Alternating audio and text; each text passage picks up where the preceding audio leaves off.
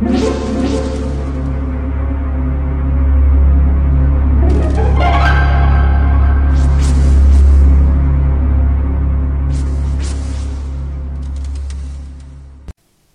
家好，我是小依依，欢迎收听一分钟破案。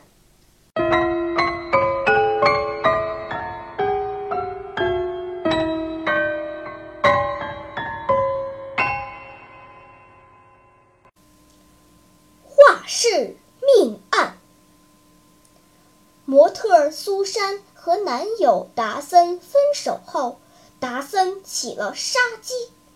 这天，苏珊在画家博家的画室当模特，博家中途出去，达森趁机进入画室，用丝袜勒死了苏珊，并把她的尸体拖走，找个地方藏了起来。博加回画室后不见苏珊，但见现场凌乱。他灵感涌现，就把现场的环境画了出来。两个小时后，达森藏好了尸体，想起杀人的丝袜还留在画室内，于是达森又回到画室想取回丝袜。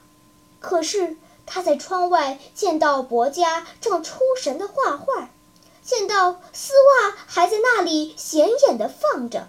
达森心里十分着急。又过了五个小时，伯家画完画后出去了。这时，达森溜进画室收起丝袜，谁知伯家又突然回来了。达森情急之下用椅子打死了伯家。仓皇逃走的达森又把自己的墨水笔留在了现场。没多久，警方闪电般的破了案，将达森拘捕了。你知道警方是怎样破案的呢？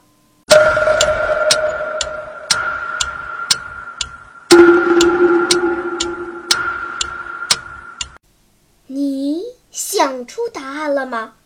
现在是拨开云雾探寻真相的时刻。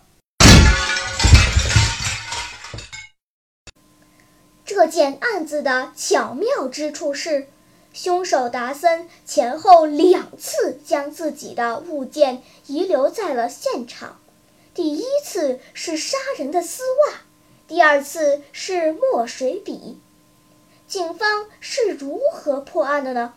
主要是从博家的最后两张作品中观察出来的。第一张是未完成的苏珊画像。他去了哪里？和他是否为凶手是问题的关键。第二张是博家费了七个小时绘成的凌乱不堪的现场写真，显眼的丝袜被绘在其中。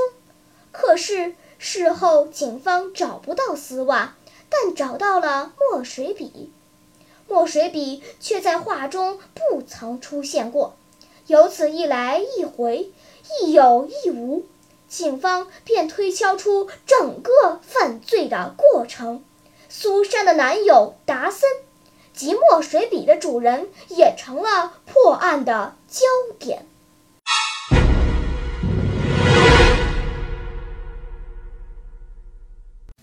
好了，今天的推理结束了，小朋友们。你喜欢听悬疑推理故事吗？如果喜欢，就请关注小依依讲故事吧。在喜马拉雅 FM 上，我将为你呈现更多谜一样的故事。